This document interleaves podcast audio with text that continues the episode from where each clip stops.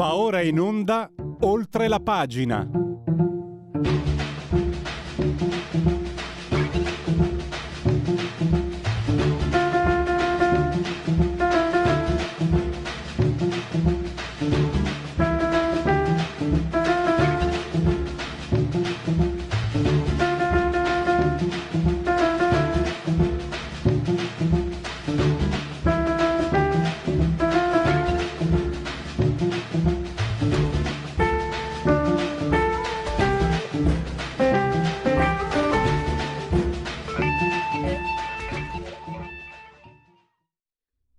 Parliamo, parliamo di giudici.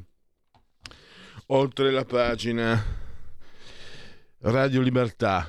Tra un minuto primo ospite. Allora, sapete cosa c'è? Faccio in tempo a espletare i convenevoli formulaici, eh, che mi rendo conto qualcuno non si renda conto di cosa significano. L'importante è che me ne renda conto io. Questi gli applausi per la meravigliosa sigla, ricordandovi che siete in simultanea con noi quando sono scoccate le dieci e quaranta. Noi, sulla torre di comando assiso saldamente in cabina di regia tecnica, lui, il dottor Federico Borsari, entrambi sospesi a sessantasei metri sopra il livello del mare, temperature venticinque gradi centigradi sopra lo zero interni, con un'umidità tropicale, questo bisogna dirlo. E un abbraccio forte forte forte a signora Angela Carmela Clotilde. Loro ci seguono ma ci seguiscono anche, torna a far tondini, lo dice anche la sintassi, cretinetti, dal canale duecentocinquantadue della televisione, del digitale televisivo terrestre, perché questa è una radiovisione, quindi chi sa buona Radio Libertà campa oltre cent'anni. Meditate gente, meditate, non è finita qui, perché potete continuare a farvi cullare dall'agido suono digitale della Radio D A B. Potete naturalmente anche seguirci da Facebook, dall'ottimo abbondante sito radio libertà punto net, dal social di ultima generazione, senti come suona bene, vale a dire Twitch. E poi ancora vi ricordo, temperatura esterna, qui riferimento logistico di, via, di Radio Libertà, ventuno virgola quattro percento Eh, sopra lo zero, settantanove percento l'umidità, ma secondo me di più, mille ventuno virgola otto millibar la pressione. E concludo ricordandovi che grazie a iOS e Android, le applicazioni dedicate, potete davvero eh, seguirci ovunque con smartphone, iPhone, tablet, mini tablet, iPad, mini iPad. E poi Alexa, accendi Radio Libertà, passaparola, ve ne saremo riconoscenti. Allora, vi ho detto, ve l'ho detto, parliamo di giudici, poi dopo successivamente parleremo nella seconda parte del parleremo di Nadef, la nota di aggiornamento del documento di economia e finanza, e chiuderemo con, se siete appassionati di fantascienza state lì, perché eh, vi presento uno scrittore, un libro davvero molto molto interessante, l'ho, l'ho letto anche velocemente e io credo che sia proprio a misura di appassionati. Luca Fazzo, il giornale, lo, lo introduco e lo ringrazio subito. Benvenuto ai nostri microfoni, Luca. Buongiorno a voi, ciao. Allora, parliamo di questi magistrati. Iolanda Apostolico è sul, sugli scudi. Tu ieri hai ricordato anche eh, di, di un altro caso, quello del, dell'amichetto, chiamiamolo così, di Mimmo Lucano, un magistrato, Siriani, che pensate in, durante le indagini si prodigava di consigli a Mimmo Lucano, cioè uno che è stato anche condannato in primo grado perché usava i soldi pubblici con una certa disinvoltura a favore di amici, parenti eccetera. Luca, esatto. Prima però voglio partire. Dai. Ti sembrerà strano, ho visto, mi sei sembrato tu e io mi prostro, ho visto una tua foto col capitano, il trattor Pupi Zanetti, e ho visto giusto? Ah beh, assolutamente, oh. Perché il, fare il cronista giudiziario ha il vantaggio che lì in tribunale arriva di tutto, e quando è venuto Zanetti, che era testimone in un processo, io non ho resistito e ho detto, capitano, posso farmi un selfie? Eh, ecco, io un ragazzo gentile eh, sempre stato. Pensa, pensa che Zanetti è originario dalle mie parti, eh, tra Sacile e, Pur- e, e Porcia. Sai perché parto dal calcio? Perché qualche mese fa un giudice, eh, uno, scusa, un arbitro, non so se in un'intercettazione o su un social, si era abbandonato a considerazioni molto pesanti contro la Juve. Per un anti-juventino nativo naturale come me, quel, quell'arbitro santo subito era tifoso del Napoli. Però gli hanno precluso eh, l'arbitraggio della Juventus, e mi sembra giustamente. E qui andiamo nel me- entriamo nel merito di Iolanda Apostolico, per non parlare di Siriani, di cui hai parlato tu ieri sul giornale, perché tutti si fanno finta di guardare la sentenza come se fossero tutti costituzionalisti eccetera, ma il punto è la stessa Apostolico, mi sembra, quando dice non facciamone un caso personale, si rende conto di averla fatta sporca. E arrivo al dunque, Luca, in, una, in un paese normale una giudice che si esprime in quella maniera dice: signori, non sono serena, non, quello che ho detto, quello che penso non garantisce la serenità al processo. Pensa, Luca, tu tratti materie giudiziarie, sei un, un, un, un giornalista, pensa se ti, ti, qualcuno ti querelasse, incidente che nel nostro mestiere è frequente, e trovassi una giudice che nel suo, nel suo profilo Facebook ah il giornale, quel, co, quel covo di fascisti berlusconiani mafiosi, bisognerebbe chiuderlo. Non saresti tanto tranquillo quando vai a dormire la sera, pur con la coscienza eh, a posto. No, ma eh, devo dire, succede anche che ti trovi davanti a magistrati che sai perfettamente come la pensano. Io finora me la sono cavata, però eh, tu dici eh, una che dice quelle cose, ma io vado più in là, un magistrato non deve dire di queste cose né da, da sinistra né da destra, un magistrato deve essere, come dire, eh, un mistero come la pensa un magistrato, e invece come la pensava l'Apostolica evidentemente non era fatto un mistero, perché lo raccontava il quattro venti sui social eccetera. E dico la stessa cosa se fosse un magistrato di destra, salviniano, meloniano, ce ne sono pochi, eh? Però non si dice la propria opinione, sei un magistrato, eh, diritto di parola loro dicono, eh, ma se sei un servitore dello Stato, cioè Vannacci l'hanno cacciato eh, dall'incarico per aver detto quello che pensava, eh, allora perché un, un magistrato deve avere più libertà di parola di un Vannacci?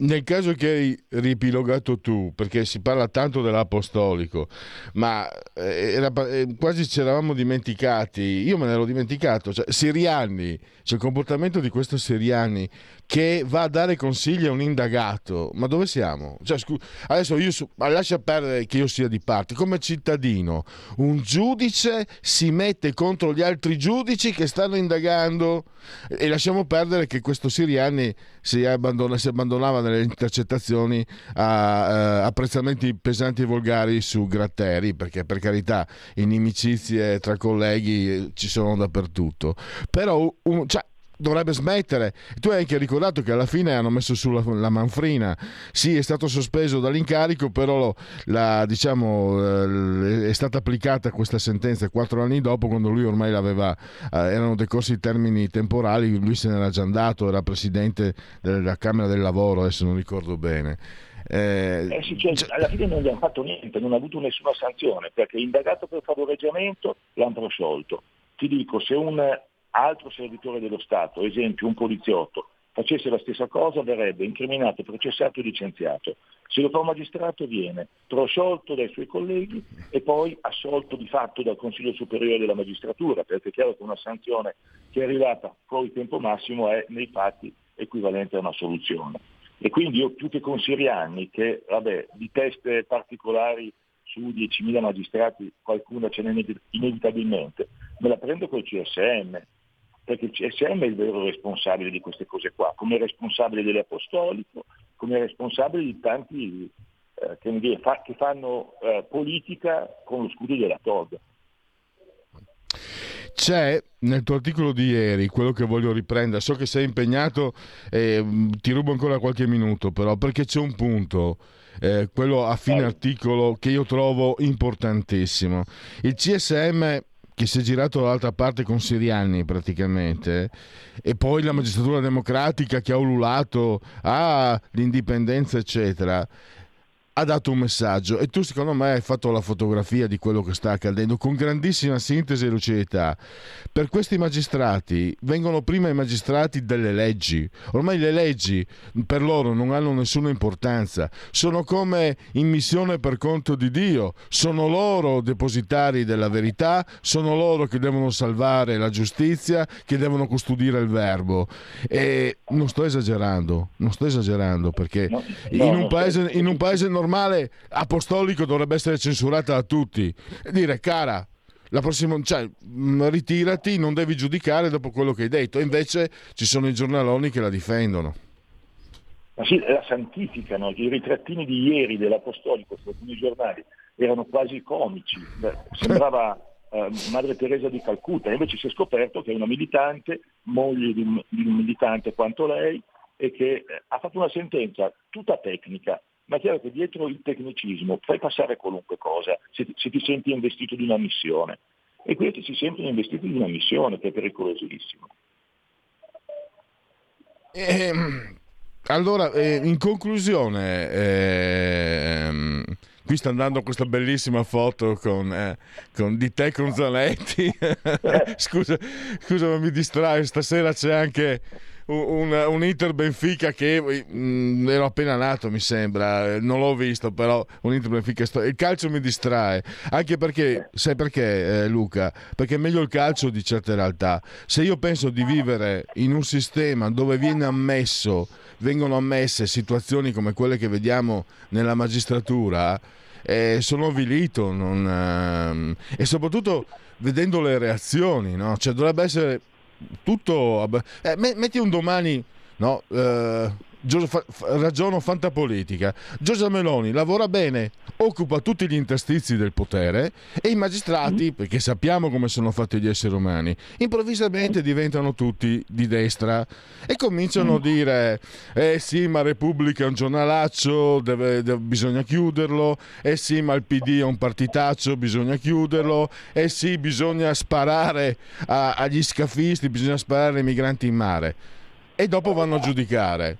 Per me, per te, sono convinto, sarebbe ugualmente sbagliato, però assolutamente non sembra che sia percepita questa, questo rischio enorme, questo è il rischio fascista praticamente, come usando il loro linguaggio.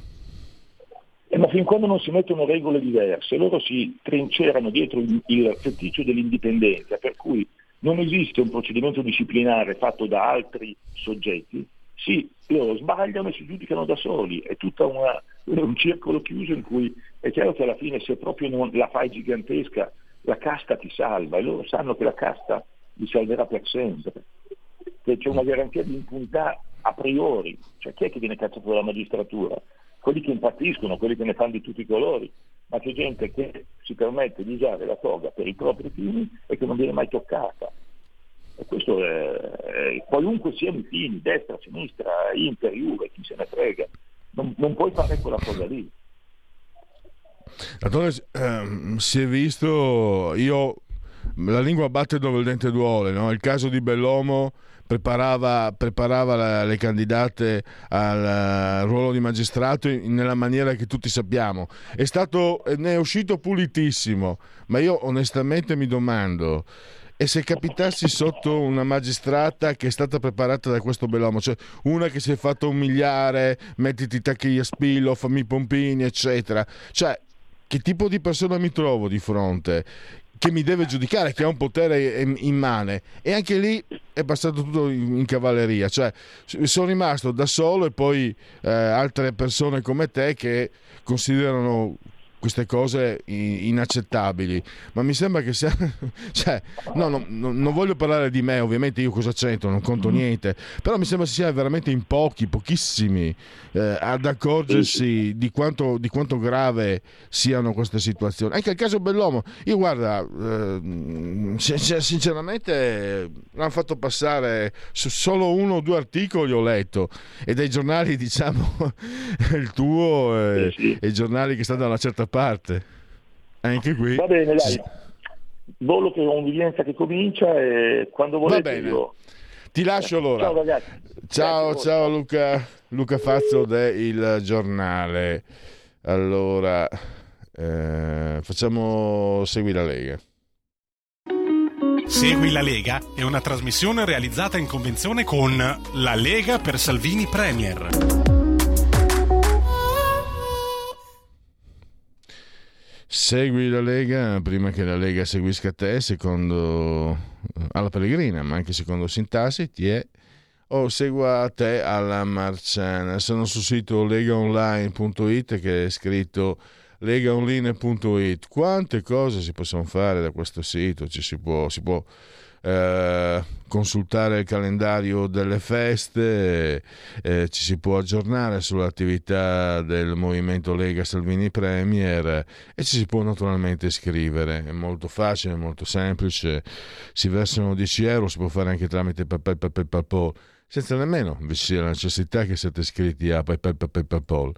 Poi il codice fiscale, gli altri dati richiesti, e quindi vi verrà recapitata la magione per via postale, ma se di mezzo ci sono le poste italiane, raccomandiamo ampi, calorosi e poderosi gesti apotropaici alle femminucce, ai maschietti e anche a tutto il resto, nessuno escluso, L G B T plus, che mi domando, plus, eh, dovremmo dirlo alla latina, perché il povero Di Maio, quando ho detto... Eh, all'inglese virus, è stato sputanato, ma virus è una parola comunque, se non sbaglio, eh, latina o greca, ma, eh, ma non mi addentro. Di sicuro invece eh, plus, eh, sono sicuro che sia latino, eh, però è usato anche eh, in, come si usa media, no? Media è latino, ma si pronuncia l'inglese media, sbagliando, almeno così mi disse l'Accademia di, ci raccontò, ci spiegò l'Accademia di Bell'Arte, un insegnante di storia dell'arte molto in gamba tanti, tanti secoli fa.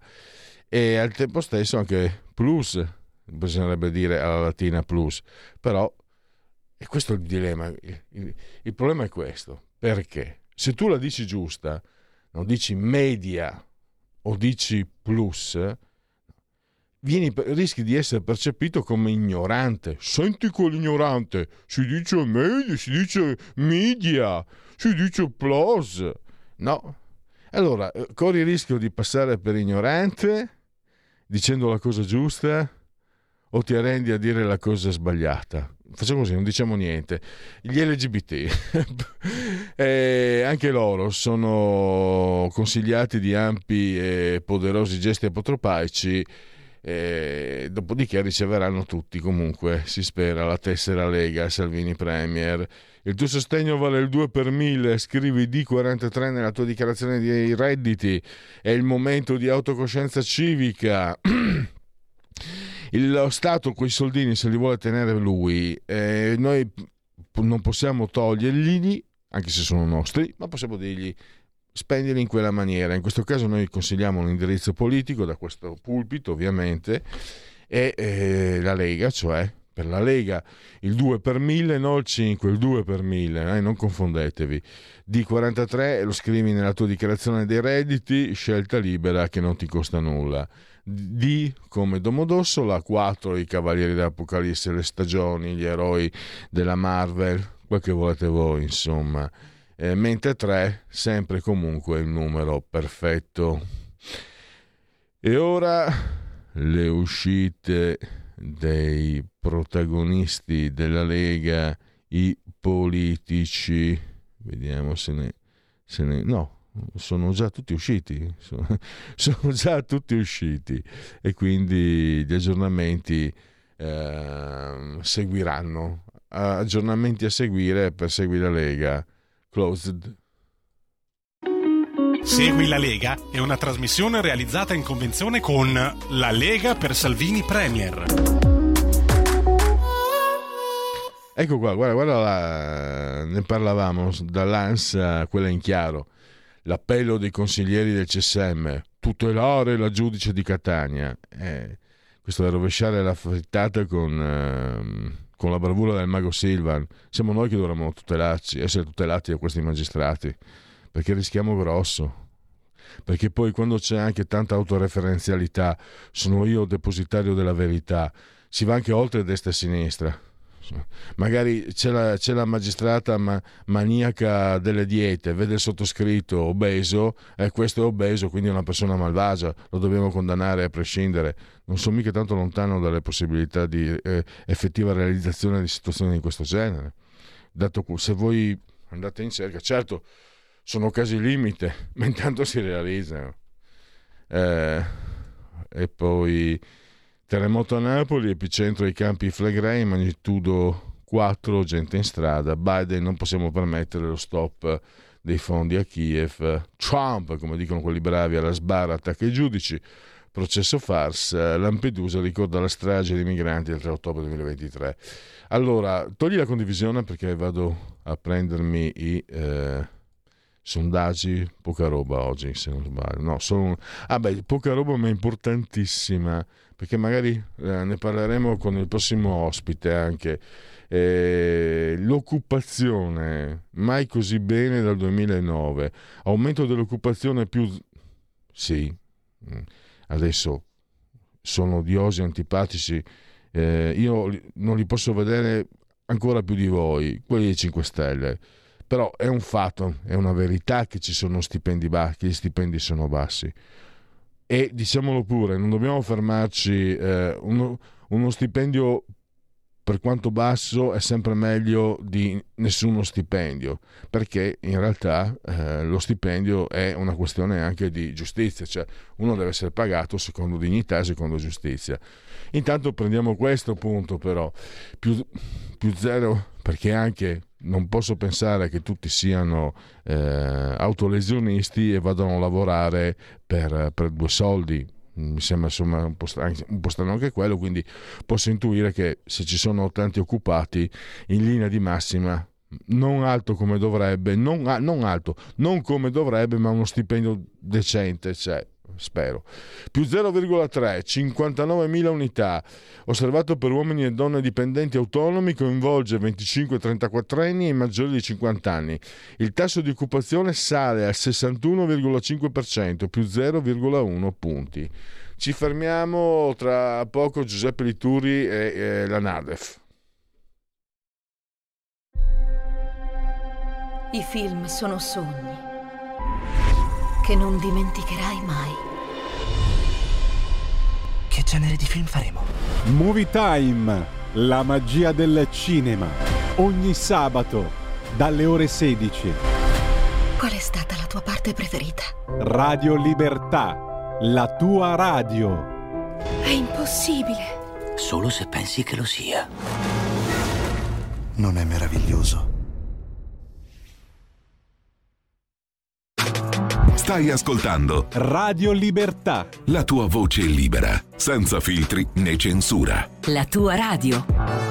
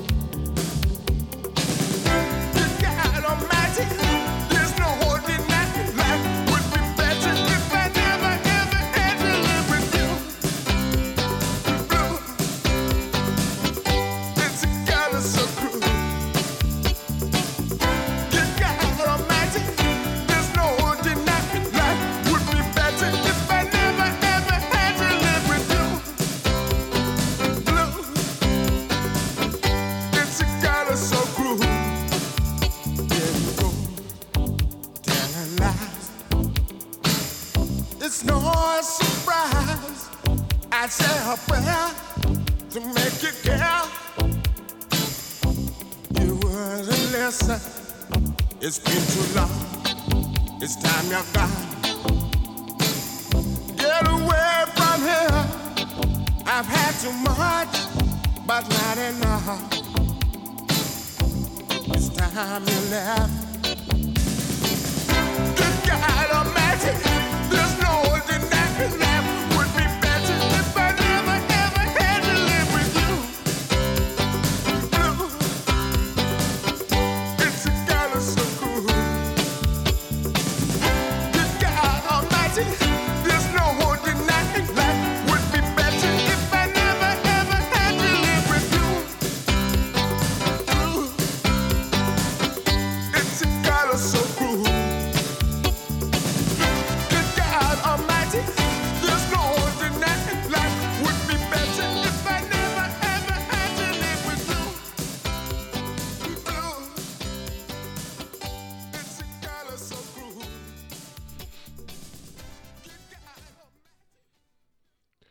Questi erano un gruppo anni ottanta, i Fine Cannibals, eh, i, i cannibali carini, i giovani cannibali carini.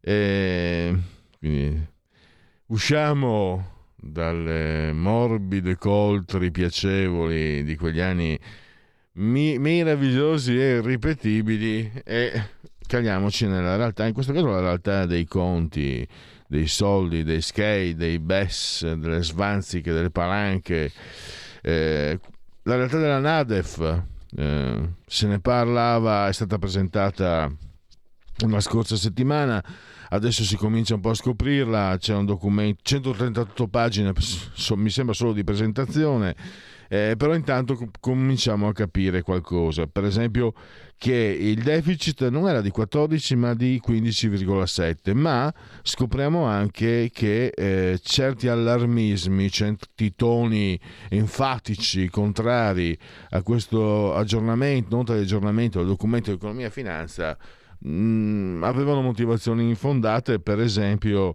eh, è previsto Eh, assolutamente la diminuzione del rapporto debito-P I L, eh, dal duemilaventiquattro duemilaventicinque si passa centoquarantadue virgola uno percento al centotrentanove virgola nove percento, insomma eh, quasi un messaggio all'Europa, stiamo facendo sul serio. Questa è una lettura mia, ma adesso la lettura giusta ce la dà il dottor Giuseppe Liturri, eh, lo leggiamo sulla Verità, anche online su Star Magazine e, eh, o Magazine.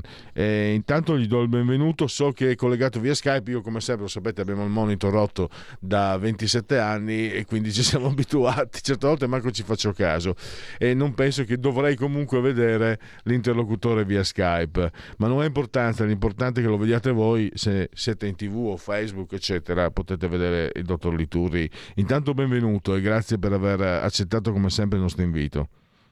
Buongiorno Pellegrini, a lei e a tutti gli ascoltatori. Allora, eh, mi sembra che l'analisi de, di questo di questo aggiornamento, insomma, da parte sua eh, mh, mi sembra positiva, no? Cosa, che voto diamo a questa nota di aggiornamento per il mom- poi magari ci sono anche, credo, dispositivi che, che emergono, perché chiaramente si tratta di, di atti vol- molto voluminosi, ma per il momento, per quello che si è riusciti a capire, a vedere, a leggere, lei personalmente, magari è brutto metterla così, ma partiamo da questo punto un po' così e poi eh, lei naturalmente ci spiega quali sono i punti più virtuosi o più interessanti o, o più magari a rischio eh, di questo documento stilato dagli uomini di Giancarlo, da Giancarlo Giorgetti e dal suo staff. Che voto? Non mi sottraggo alla sua domanda, eh, anche ben sapendo che la sintesi però diciamo non fa giustizia di una serie di dettagli, però partiamo dalla sintesi. L- il voto è una sufficienza abbondante, diciamo un sei comodo, eh, perché eh, Giorgetti ha cercato di non scontentare nessuno, ma non ha potuto ovviamente accontentare tutti, per la chiara contraddizione tra le due cose. Non ha scontentato nessuno perché sembra che i mercati siano relativamente tranquilli. Giovedì il partito del Forza Spread, che poi è lo stesso partito del Forza Immigrati, eh, sono sempre loro, ha cercato di forzare la mano e sono tornati con le pive nel sacco. La Commissione, diciamo, non ha manifestato ancora posizioni ufficiali, lo farà nelle prossime settimane, ma non mi attendo che la Commissione voglia aprire un fronte verso l'Italia, perché se lo aprisse verso e contro l'Italia dovrebbe aprirne due contro la Francia. La Francia ha il doppio dei nostri problemi. La Francia farà un deficit del quattro virgola quattro per cento nel duemilaventiquattro, noi del quattro virgola tre per cento, ma loro hanno un deficit nei conti con l'estero ben più importante del nostro. Addirittura noi siamo in avanzo nei conti con l'estero, quindi nella bilancia commerciale export-import. Quindi abbiamo la Francia che ci fa da scudo e la Commissione che in scadenza di mandato non credo abbia tanta voglia di creare un caso Italia. E questo eh, è un fatto. Certo, dottor Liturri, mi perdoni, siccome mi perdoni, mi perdoni un attimo. Eh, siccome si è parlato molto del, dello spread, io ho letto, mh, lei ha spiegato, mi sembra che questo, diciamo, rimbalzare dello spread era dovuto anche al fatto, se non ho capito male, che i B T P italiani erano schizzati oltre, eh, erano saliti parecchio rispetto ai Bund tedeschi e questo ha comportato qualche altalena. Ho, ho, ho letto correttamente? Le do un quadro completo. Allora, lo spread, ripetiamo, è la differenza di rendimento tra il titolo decennale italiano e quello tedesco. Chiaro che questa differenza può variare per una qualsiasi variazione dei due elementi di cui vi, vi ho appena parlato. Lo spread varia perché può accadere qualcosa al rendimento del Bund, al rendimento del B T P o a tutti e due i rendimenti contemporaneamente. In questo specifico caso, E, e questo accade da circa un anno, proprio da quando la B C E ha cominciato uh, ad alzare i tassi, nel momento in cui siamo in una generale corrente di rialzo dei tassi, accade spesso che il Bund sale di trenta punti, il B T P sale di sessanta punti e quindi lo spread, a differenza dei due, sale di trenta punti, la differenza è ovviamente tra i due. Quindi c'è il B T P maggiormente reattivo in certi momenti di rialzo dei tassi. Però c'è un fatto, guardando le cose più in prospettiva, dieci, dodici mesi fa il B T P a dieci anni rendeva intorno al quattro virgola ottanta per cento e lo spread era duecentocinquanta punti. Ciò significa che il, B, il Bund tedesco era duecentocinquanta punti più in basso, era intorno al due virgola venti, due virgola trenta. Ora, cos'è accaduto? Addirittura lo spread rispetto a dodici mesi fa si è ridotto, perché il rendimento dei B T P è sempre là, intorno al quattro virgola ottanta. Il rendimento dei Bund, che erano, hanno dovuto seguire in modo più intenso la corrente di rialzo dei tassi, il rendimento dei Bund si è alzato e quindi addirittura lo spread è sceso a centonovantacinque. Quindi tutto dipende da quale orizzonte temporale osserviamo. È evidente però che se fino a ieri lo spread era centosessanta centosessantacinque e in venti giorni va a centonovantacinque, qualcosa sta accadendo e si sta ripetendo quello che, ripeto, è già accaduto in altri momenti di tensione sui tassi, cioè piazzare dei bond governativi non è più un'operazione così semplice. Gli investitori sono tesi, nervosi, perché temono ancora l'inflazione. E quindi ci sono delle periodiche fiammate, dei, li chiamano i tecnici dei riprezzamenti, che investono tutti i titoli, tutti, tutti i governativi hanno avuto aumenti dei tassi. Qualcosina in più il B T P, è vero, ma nulla di patologico, nulla di che nasconda chissà quali problemi, perché, questo l'ho anche scritto, credo che sia abbastanza... Eh, diciamo mh, rozzo, ecco, un modo rozzo di analizzare i problemi, quello di guardare a un lato dei conti italiani. Tutti dicono che i conti italiani hanno visto un peggioramento perché la spesa per interessi è aumentata di dieci, quindici, venti miliardi. ma ci sono anche le entrate tributarie che sono aumentate di venticinque miliardi. Cioè le cose vanno guardate nel loro insieme, tutti gli addendi, tutte le voci di un bilancio vanno osservate e vanno verificate le eventuali variazioni. Guardare solo una voce, quando tra l'altro anche altre voci di segno opposto sono trainate dalle stesse determinanti, e cioè l'aumento dei tassi e l'aumento dell'inflazione, è un modo davvero ecco, fuorviante e rozzo di analizzare i problemi. Conclusione, non possiamo dire che la Nadef, con i numeri che ha messo sul tavolo, perché ripetiamolo a beneficio di tutti, la Nadef stabilisce un obiettivo programmatico del saldo di bilancio in termini di rapporto rispetto al P I L. Ora, quel saldo deve essere riempito di misure concrete, di decine, forse centinaia di misure concrete che andranno nella legge di bilancio, la cui somma algebrica porterà appunto in, a quel saldo come obiettivo. Se Giorgetti e il governo Meloni non avesse scritto una riga, o meglio ancora, non scrivesse nelle prossime settimane nemmeno una riga, una norma, quel bilancio deficit P I L per il duemilaventiquattro sarebbe pari al tre virgola sette per cento. Cosa fa il governo? Decide di portare quell'obiettivo al quattro virgola tre per cento, questi sono i quindici miliardi in più, ma non dimentichiamo che quattro virgola tre punti di P I L sono quasi novanta miliardi, quindi i quindici sono in più rispetto a quello che sarebbe accaduto se il governo non avesse fatto nulla. Questi sono i quindici miliardi di più che il governo ha messo. Secondo me ha fatto bene. Eh, qualcuno dice, questa è la cosa strana, da sinistra, no, troppo timidi, ma scusatemi, obietto, ma non siete quelli che accusavano chi faceva troppo deficit P I L di sfasciare i conti? Ora, fate pace con voi stessi, questa è la mia, la mia osservazione. È troppo poco quando ci sono gli altri al governo, ne fate di meno quando ci siete voi.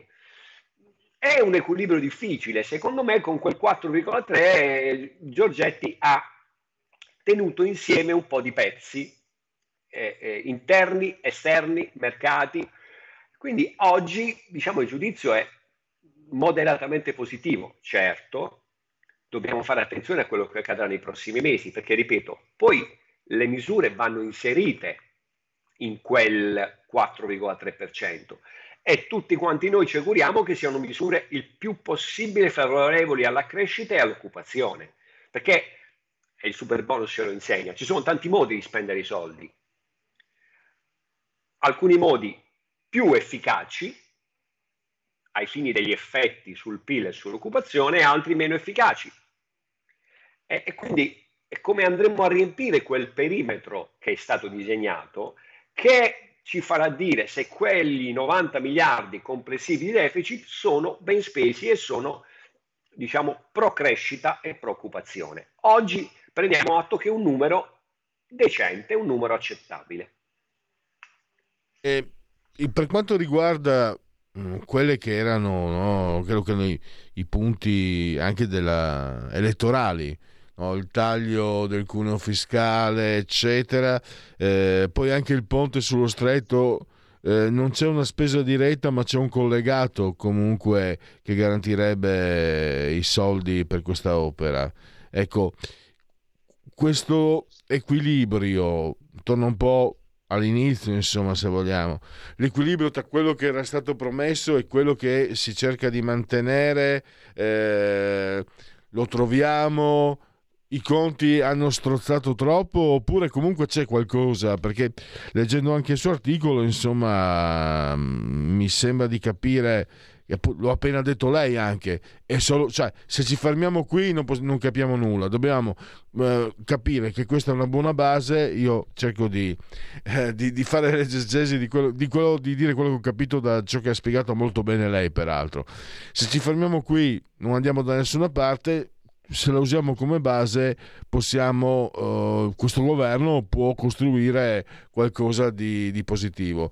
Allora volevo capire appunto sul taglio del cuneo fiscale, sul, sul ponte dello stretto, eh, come diciamo, i sostenitori del taglio del cuneo fiscale e del ponte sullo stretto come possono guardare questa Nadef e, e anche, diciamo, al taglio delle tasse, eccetera, eh, quello che era stato insomma promesso. Separiamo i due punti. La parte del taglio al cuneo fiscale è una parte che il governo non poteva non fare, perché è cominciata dal governo Draghi in precedenza, poi potenziata dal governo Meloni nel corso del duemilaventitré, è essenziale, sottolineo essenziale, aumentare quel netto in busta paga per mezzo della riduzione dei contributi. Questa è la riduzione del cuneo fiscale, aumenta il netto attraverso la riduzione dei contributi. Era essenziale continuare, perché non dimentichiamo che anche andando verso un'inflazione in netta discesa, il dato di ottobre sarà molto più basso di quello di settembre, non dobbiamo mai dimenticare che la inflazione è la variazione dei prezzi, quindi siamo tutti ben contenti di sapere che i prezzi non variano. Siamo meno contenti però di prendere atto del fatto che tutte le variazioni cumulate fino a ieri sono pari a circa il venti ventidue per cento rispetto al punto di partenza. Cioè oggi ancora un, lo stesso paniere di beni costa il venti per cento in più rispetto a quanto costava un anno fa, un anno e mezzo fa, quando è partita la grande inflazione. È vero, non cresce più quel prezzo, ma la crescita che c'è già stata continua a fare male alle nostre tasche. Quindi per mitigare l'impatto di questa crescita dei prezzi, quel maggior netto in busta è essenziale, quindi il governo era obbligato, ecco, l'ha fatto, non era scontato, però diciamo che se non l'avesse fatto avrebbe avuto dei serissimi problemi sul fronte interno. Ora, oltre a questo, cosa è rimasto? C'è ancora un margine di spesa, un margine sugli investimenti, e quando parliamo di ponte sullo stretto parliamo però di spese di durata pluriennale, che quindi il cui impatto va misurato in un arco temporale più lungo, per cui se oggi si impegnano somme per il ponte o anche per altri importanti interventi infrastrutturali, lo dobbiamo guardare, diciamo, osservando i conti di tutti i prossimi anni e dello spazio che ci sarà. In questo momento noi non sappiamo quanto spazio ci sarà, sappiamo che tendenzialmente lo spazio è in riduzione, perché l'Europa continua a dire che il debito pubblico è cosa brutta in assoluto.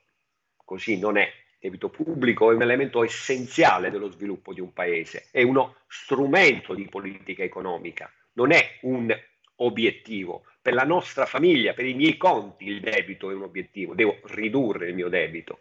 Per lo Stato il debito è uno strumento per generare P I L e occupazione. Non lo dimentichiamo mai questo aspetto. Per cui ben venga, diciamo, almeno l'annuncio, l'annuncio di importanti opere sul fronte degli investimenti pubblici, perché sono essenziali alla crescita. Quanto spazio ci sarà nelle finanze pubbliche? E lo sapremo nel corso della legislatura.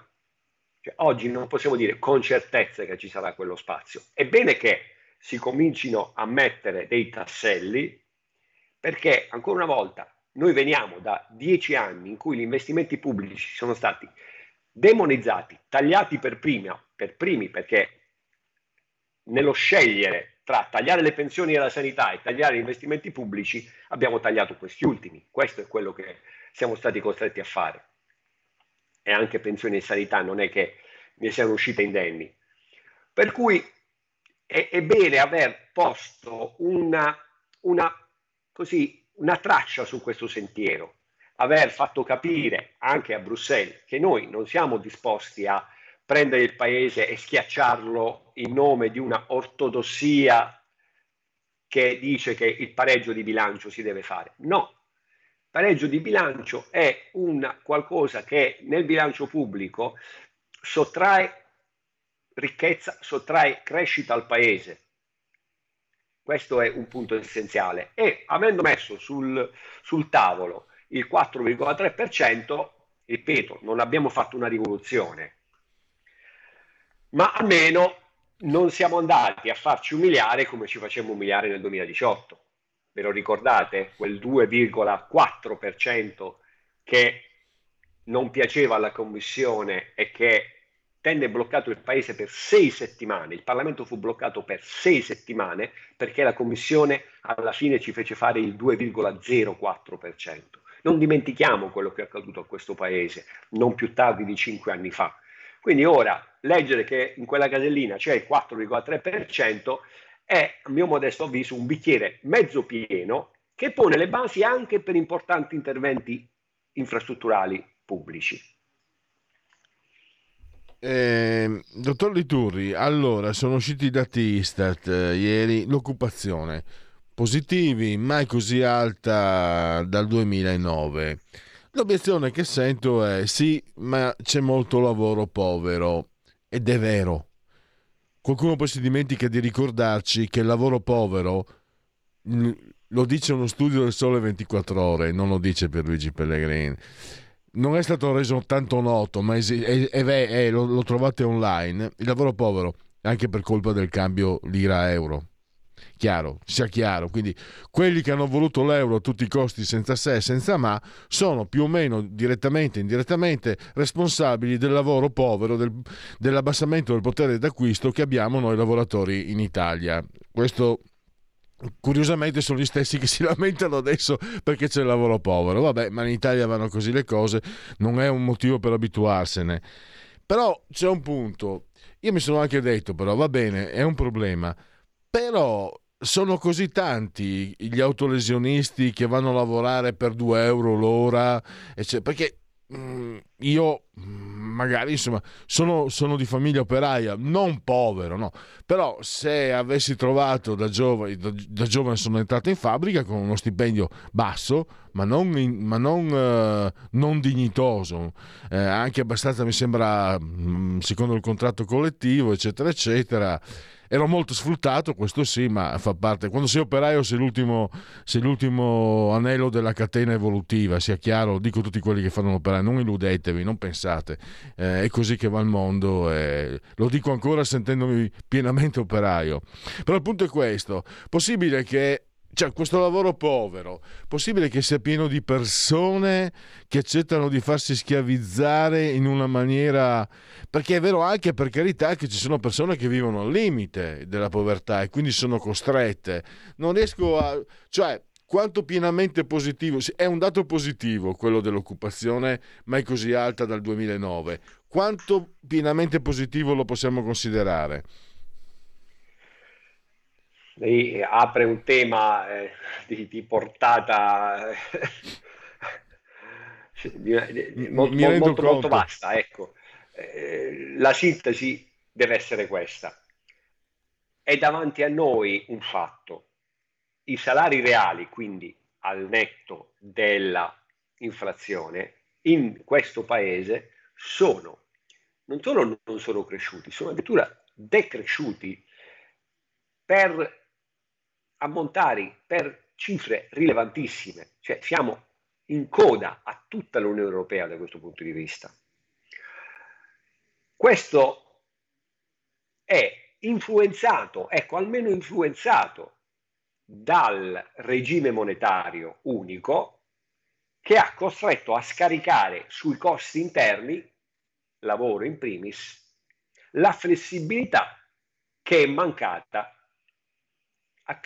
diciamo, mancando il cambio. Cioè il cambio è uno strumento di politica economica, può fare male, può fare bene, non è nessuno serio a me ha detto che sia un toccasana, sia una bacchetta magica che consente a tutti di fare festa, non è, nessuno seriamente l'ha mai detto, è una leva di politica economica, è mancata, le tensioni si sono scaricate sui salari, questo è un fatto. Ora, in prospettiva, quindi la storia ce l'abbiamo alle spalle, in prospettiva noi siamo in un mondo nuovo, un mondo in cui l'inflazione è ritornata al centro, forse resterà a lungo, eh, per una serie di motivi che ora non stiamo a raccontare, e quindi c'è necessità di un recupero del salario reale. lo stiamo facendo attraverso la diminuzione del cuneo fiscale che c'è in mezzo, che quindi aumenta i salari netti, ma questo probabilmente non è sufficiente. Gli economisti ci insegnano, mi insegnano che l'unica è la produttività. E la produttività è il grande punto interrogativo di questi anni, cioè come ne stiamo uscendo?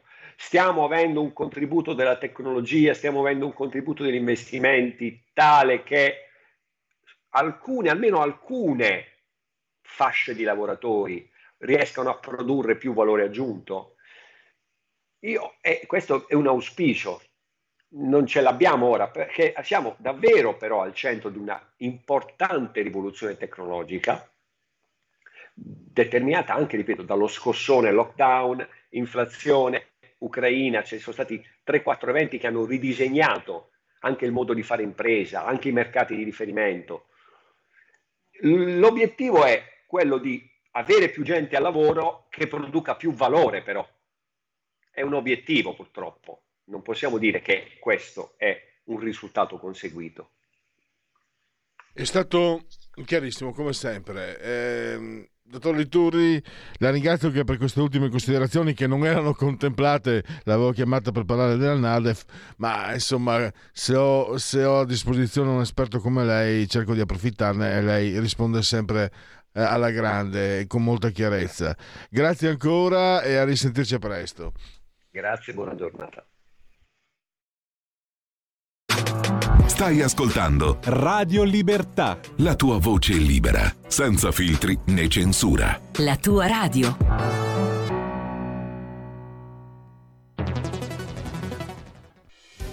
Quotidiano di Sicilia, il quotidiano d'Italia, l'informazione che ribalta i luoghi comuni, una vera visione dei fatti, l'Italia vista da sud. Ogni siciliano che vive in Italia e nel mondo è una risorsa. È protagonista della crescita della nostra nazione.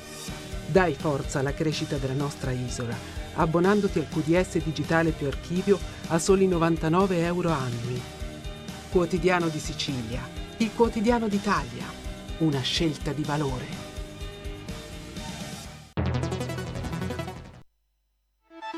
Stai ascoltando Radio Libertà, la tua voce libera, senza filtri né censure, la tua radio.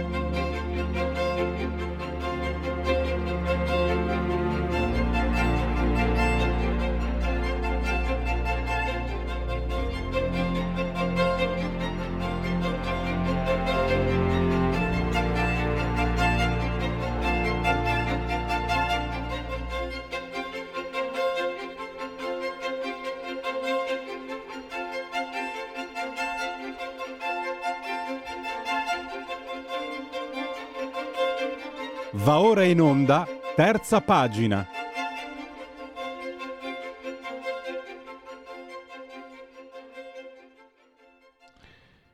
E parliamo di questo libro, ve l'ho anticipato, partiamo subito con il titolo, Percorso inatteso, la prima regola del gioco.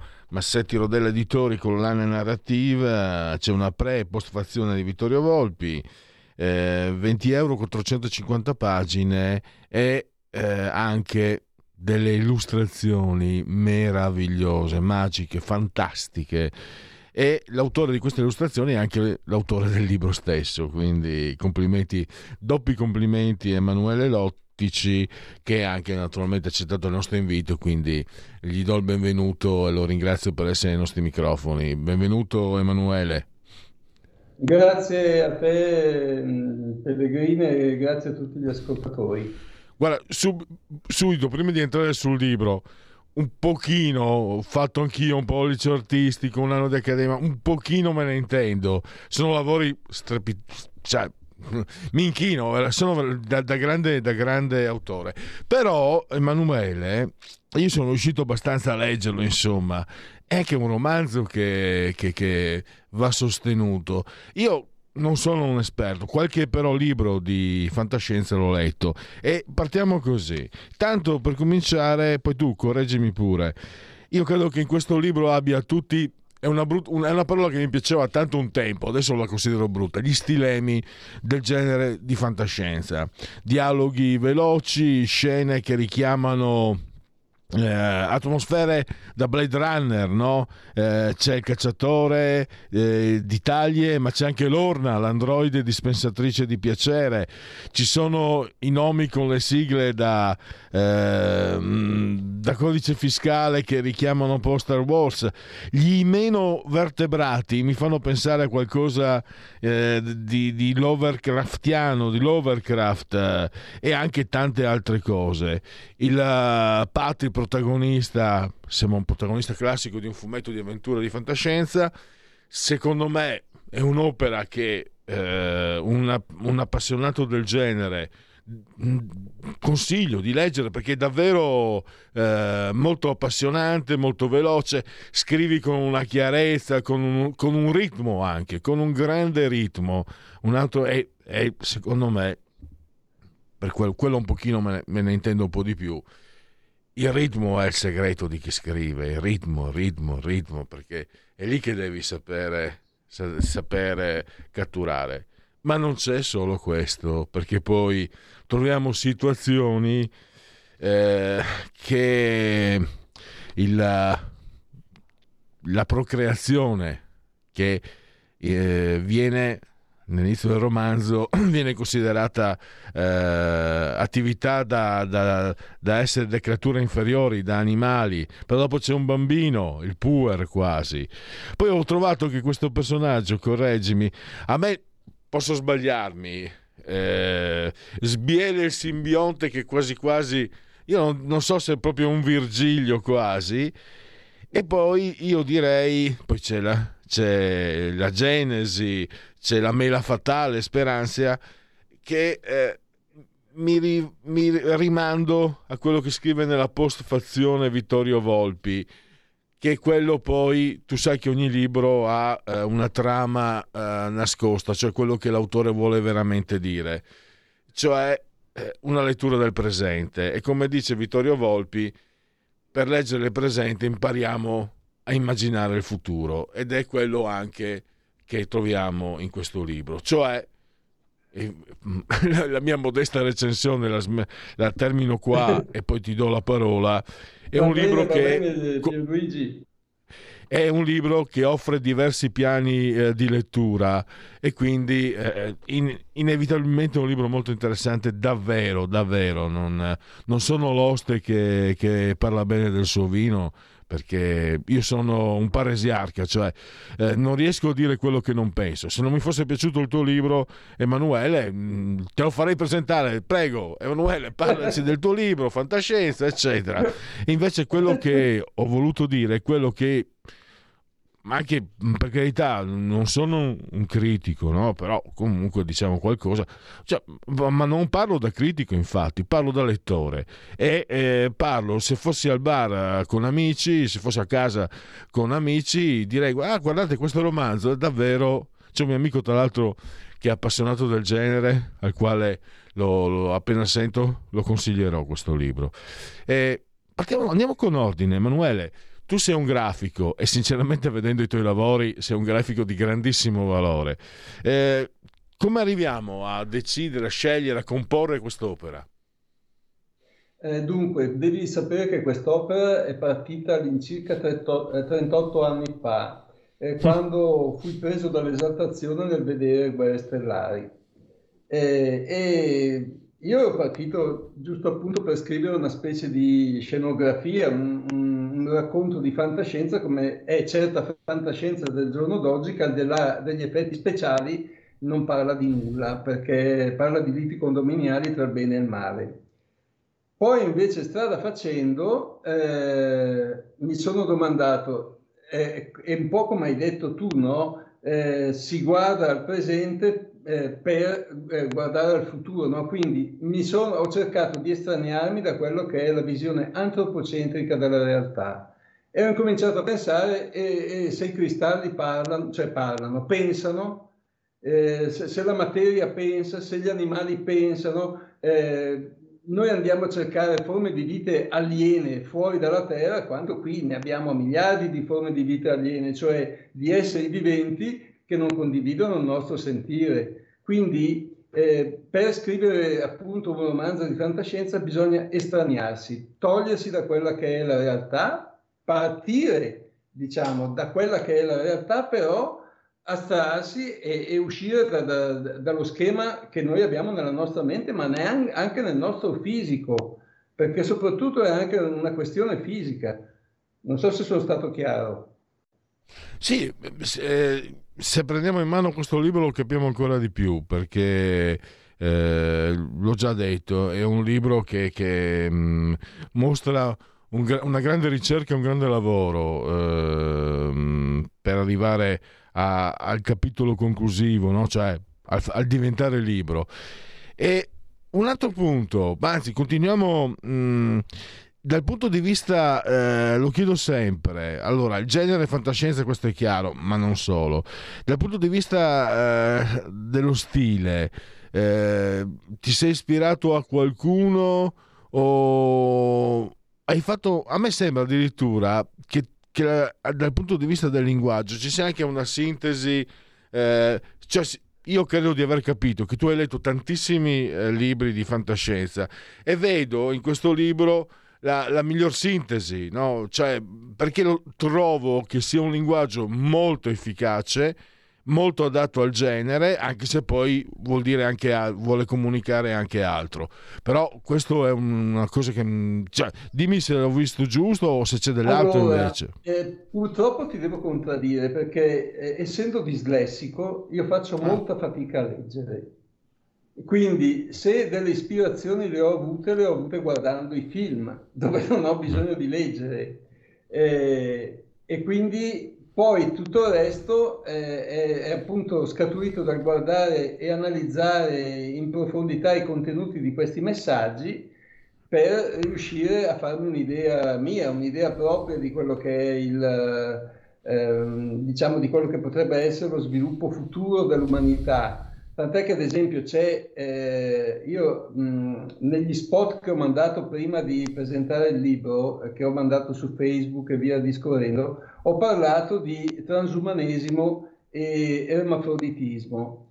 Eh, risulta ovvio che per andare nello spazio eh, potrebbe eh, insorgere il problema della, della replicazione del, delle persone, quindi può darsi che una certa tecnologia spinga verso forme di transumanesimo e ermafroditismo. Quindi eh, quello che era stato il discorso, di, se non sbaglio, eh, perché te lo dico, non sono un gran lettore, di Platone, che, ave- che aveva preso l'uomo e la donna, che una volta erano uniti in un unico essere, li ha divisi perché eh, non, non dessero fastidio agli dei. ora c'è questo tentativo di ritorno a una dimensione eh, diversa, che, per, che dal mio punto di vista però è aberrante. E difatti Prego, nel eh... tuo libro c'è, c'è no? Lo dicevo, eh, la, pro- la procreazione che... Eh... nell'ambientazione iniziale è vista come attività da essere da, da bestie, e poi però si arriva alla genesi, non c'è questo rapporto, cioè l'uomo che, che recupera se stesso attraverso la nascita, che si rigenera, e quindi per andare per evitare eh, le, le aberrazioni che dicevi prima, eh, ritrovare, ricercare, ritrovare quel, il punto dal quale siamo partiti, l'origine. No, e questo è anche un, uno spunto eh, del, tuo, del tuo romanzo. Sì, eh, vorrei addirittura eh, aggiungere eh, che eh, il romanzo fondamentalmente eh, sostiene una convinzione. Tutto ciò che esiste, l'universo intero, sottostà alle leggi della natura. Noi possiamo anche illuderci di creare l'intelligenza artificiale, ma ehm, a un certo punto l'intelligenza artificiale ehm, deve sottostare alle leggi della natura. E quali sono le leggi ne- della natura? Il deterioramento dei materiali. Quindi eh, ogni cosa, anche la materia, ha una vita, e, e dunque mh, il limite proprio del, del, degli esseri senzienti o degli esseri inanimati, ammesso che non siano senzienti, è proprio La, la, la durata della vita dell'atomo, della materia, de, de, delle molecole. È chiaro? Sì, è quello che, quello che poi vuoi anche un po' indicare, no? Cioè, cioè, c'è il messaggio anche del, del tuo romanzo eh, che, che, che usa anche in questo caso la fantascienza, la fantascienza che diventa, questo è chiaro a questo punto, eh, Il, il mondo fantascientifico rappresentato è una prefigurazione del mondo che stiamo vivendo, e tu però indichi appunto anche una, una direzione, una possibilità, soprattutto che magari certe volte magari quelli come me che ogni giorno per mestiere si occupano di certe situazioni, di certe problematiche, eh, si ha, si ha quasi un sentimento di asfissia, non usciamo più, viene da pensare. Um, tu invece con questo romanzo la, la, ci indichi una possibilità, ci indichi eh, una chance. Sì, eh, ascolta, eh, alla fine eh, chi è che manda ehm, a quel paese i potenti dell'universo? È un'intelligenza artificiale, è un'intelligenza artificiale che ha preso una propria coscienza, no? Quando noi sentiamo parlare Eh, del timore dell'intelligenza artificiale, facciamo un errore, perché ehm, l'unico timore che possiamo avere dall'intelligenza artificiale è l'uso che ne facciamo noi. Perché diversamente, se un'intelligenza diversa dalla nostra prende autocoscienza, va per la sua strada. È fuori di dubbio, è fuori di dubbio che può succedere questa cosa eh, nel rapporto tra noi e l'intelligenza artificiale. Quando noi dobbiamo ottenere eh, un pezzo di prato ricavandolo da un bosco, cosa facciamo? Tagliamo le piante, spianiamo tutto e diamo, o, o diamo fuoco e otteniamo il bosco, senza curarci magari del formicaio che, che, che, che c'è nel bosco. Quindi questo è l'unico vero rischio che abbiamo con l'intelligenza artificiale, di essere un intralcio sulla strada del suo sviluppo, ma per il resto... a Terminator di, di uccidere gli uomini non gliene può fregare meno, come dicono a Roma. Hai capito, Pierluigi? Certamente. E parliamo anche un po' delle, di queste meravigliose immagini eh, che in questo caso fanno parte anche in senso, credo, più, più stretto del, di quella che è la tua professione quotidiana. Sì, sì, eh, io le ho realizzate quando ancora i computer eh, che facevano questi tipi di lavori erano eh, macchine che costavano Sono, milioni e milioni. Eh, scusami, milioni. Eh, Emanuele, sì. Aerografo immagino. Sì, sì, aerografo e pennellino, fine, fine, fine. Sì, di, di professione facevo anche l'illustratore io per la pubblicità. Ero iscritto all'albo degli illustratori di Milano. E niente, eh, mi esaltavano queste, queste realtà dove era possibile che l'uomo potesse vivere, no? Eh, sembra quasi che l'umanità sia destinata a un ritorno verso eh, il luogo da cui è venuta. Però, torno a dire, eh, attualmente siamo in una condizione che non ci consente di affrontare questo viaggio a piede elevato e a cuore leggero, perché le difficoltà e i pericoli sono veramente immensi. Ah, mh, mi ero divent- quasi, quasi scordato, c'è un aneddoto che mi raccontavi eh, durante la, la mh, presentazione di questo libro, eh, raccontando, no? Perché mh, questo libro viene anche presentato, c'è anche un appuntamento con un giornalista, ex giornalista storico della Rai, Venchiarutti, ricordamelo, ricordalo pure quando, così magari chi ci ascolta... No, è già stato domenica. Ah, già stato, ah sì, è vero, è vero, scusami, ci siamo sentiti sabato, eh, ero rimasto...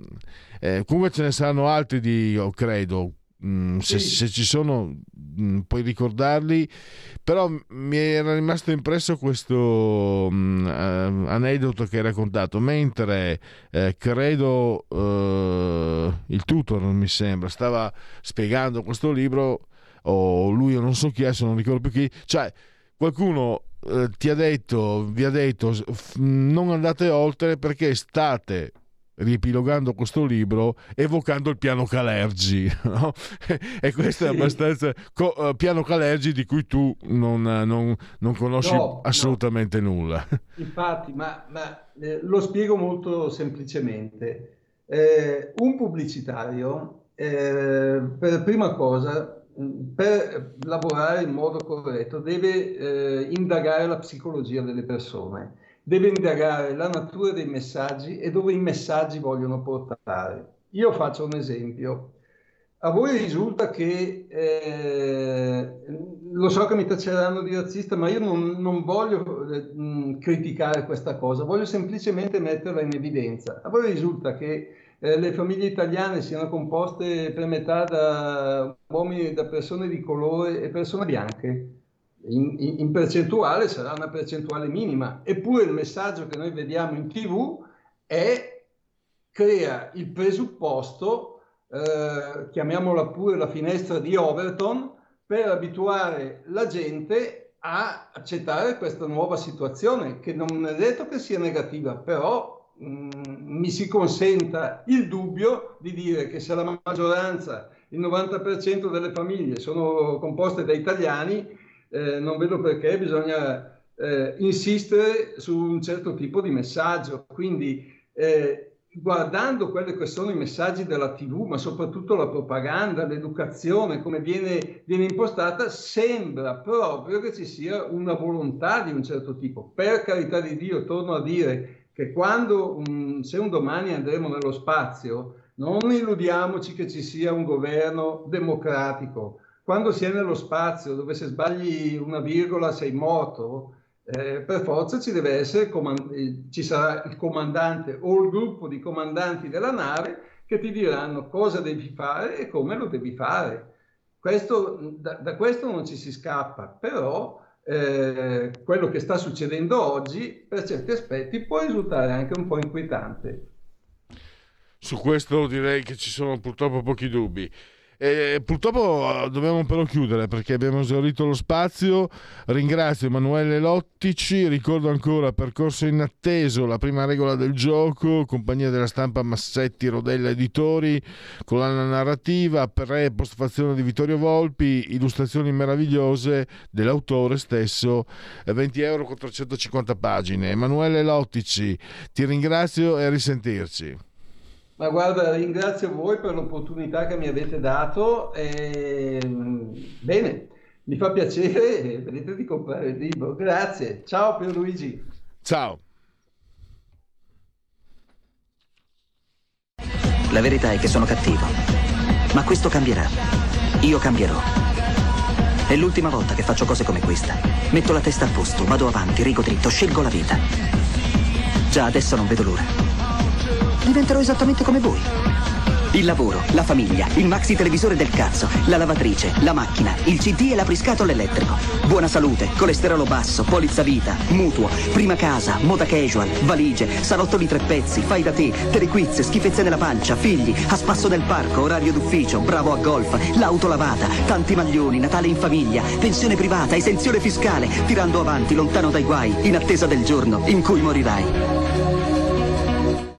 Genetriaci, ricorrenze e commemorazioni del decimoterzo giorno di vendemmiaio, mese del calendario repubblicano per tutti, è un martedì martis tre di ottobre, anno domini venti o ventitré o duemilaventitré, che dir si voglia.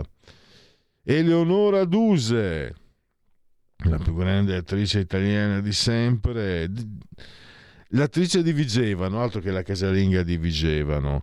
Però Oscar Wilde, assistendo a una sua rappresentazione, disse: brava, bravissima, ma la nostra Sandra Bernard è un'altra cosa. Questo era il dubbio. D'Annunzio non aveva i dubbi, lei disse infatti: mi ha rovinata, ma gli perdono tutto perché ho amato. Grandissima. Franco Cristaldi, produttore, Nuovo Cinema Paradiso, vinse l'Oscar, vi ricordate, ma poi anche film leggendari come I soliti ignoti, Il caso Mattei, Il nome della rosa e il bellissimo Ratataplan di Nichetti. E poi Igor Vidal, non esistono gli omosessuali, esistono atti omosessuali. Oh, Gore Vidal, che è di origini carniche, pensate un po'. Alessandro Mazzinghi è stato campione del mondo anche mh, dei pesi medi, pugilato, tanti anni fa. Eh, lui è stato pilota, ma soprattutto conduttore televisivo che si occupava di, Orf- di Formula uno, Andrea De Adamis, l'ho perso un po' di vista, è sempre stato molto bravo. Steve Ray Vaughan, il blues, Clive Owen, I figli degli uomini, si parla di fantascienza, realtà distopica, eccetera. Nomination zero Oscar. Denis Villeneuve, eh, regista, tre nomination zero Oscar, Sicario. Gwen Stefani, che è di origini palermitane, pensate un po'. Neve Campbell, io me la ricordo in House of Cards, e voi parlate, io gioco. Zlatan Ibrahimovic, tre scudetti eh, con l'Inter e due col Milan. Olè. Chiudiamo, in be- chiudiamo col bel calcio, buona Champions a tutti, grazie al uh, valente dottor uh, Federico Borsari sulla tolla di comando, saldamente in regia tecnica. Grazie a tutti voi per aver scelto anche oggi Radio Libertà e miau.